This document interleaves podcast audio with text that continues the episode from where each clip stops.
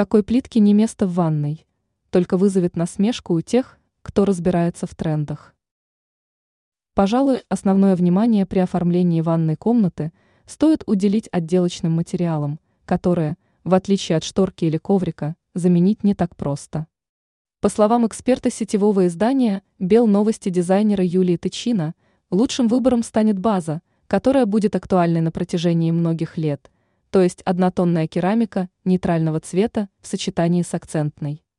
А вот какая плитка к базе точно не относится, вы узнаете из этой статьи. Плитка с декором. Кафель, на поверхность которого нанесен рисунок, настолько устарел, что сразу же вызывает ассоциации с СССР – когда подобная отделка была весьма популярна. Плитка а-ля лофт. Поскольку ванная комната – именно то место, для которого первостепенную важность имеет спокойная и расслабляющая атмосфера, грубые брутальные фактуры в виде кирпичей или деревянных ящиков сюда никак не вписываются. Тем же, кто хочет привнести в помещение нотки индустриализма, стоит присмотреться к плитке, имеющей фактуру бетона – или к керамограниту под дерево. Плитка кислотных оттенков. Почему в интерьере стоит избегать кислотных оттенков? Все просто. Такие тона очень броские, и будьте уверены, вы очень скоро от них устанете.